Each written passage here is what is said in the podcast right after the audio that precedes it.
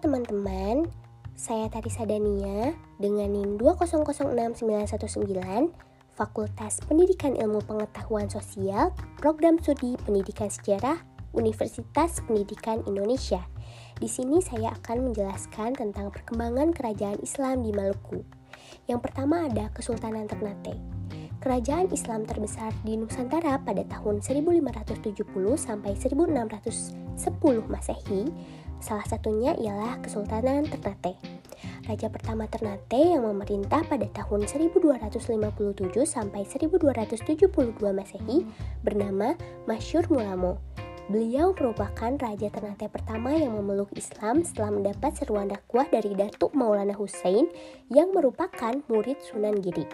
Setelah Masyur Mulamo wafat, ia digantikan oleh putranya yang bernama Zainal Abidin. Putranya ini juga merupakan lulusan dari Sekolah Agama Islam Gersik asuhan Sunan Ampel. Pada masa inilah gelar Kolano atau Raja diganti menjadi Sultan. Pada masa pemerintahan Sultan Babuloh, Kesultanan Ternate mencapai masa keemasannya. Kerajaan Ternate berhasil memperluas wilayahnya ke wilayah Pulau Sulu, Filipina, dan juga berhasil mengusir Portugis.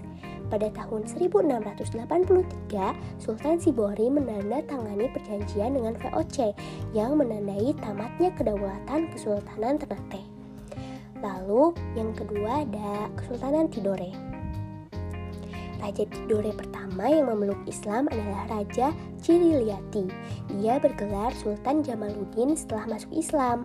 Proses Islamisasi di Kesultanan Tidore difokuskan pada pembangunan madrasah dan masjid sebagai sarana pendidikan dan tempat ibadah rakyat. Setelah wafatnya Sultan Jamaluddin, putranya yaitu Sultan Mansur menggantikan Sultan Jamaluddin untuk memimpin. Pada masa ini, bangsa Spanyol datang ke Tidore. Kehadiran Spanyol membuat Portugis tidak senang dan akhirnya berujung pada pergolakan. Pergolakan tersebut terus terjadi hingga beberapa pergantian masa jabatan sultan. Tidak hanya pergolakan dengan Portugis, tetapi juga dengan Belanda. Kemudian, Tidore kembali bangkit pada masa Sultan Kaichil Nuku. Dalam masa pemerintahannya, Tidore mempunyai wilayah kekuasaan mencakup hingga di Papua bagian barat, Kepulauan Kei, Kepulauan Aru, bahkan sampai ke Kepulauan Pasifik. Sultan Kaichil Nuku wafat pada tahun 1805.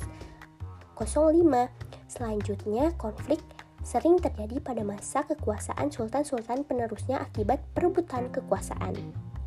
Selain itu, keterlibatan Belanda dalam setiap proses peralihan kepemimpinan di Kesultanan Tidore juga membuatnya semakin mengalami kemunduran. Lalu yang ketiga ada Kerajaan Jailolo.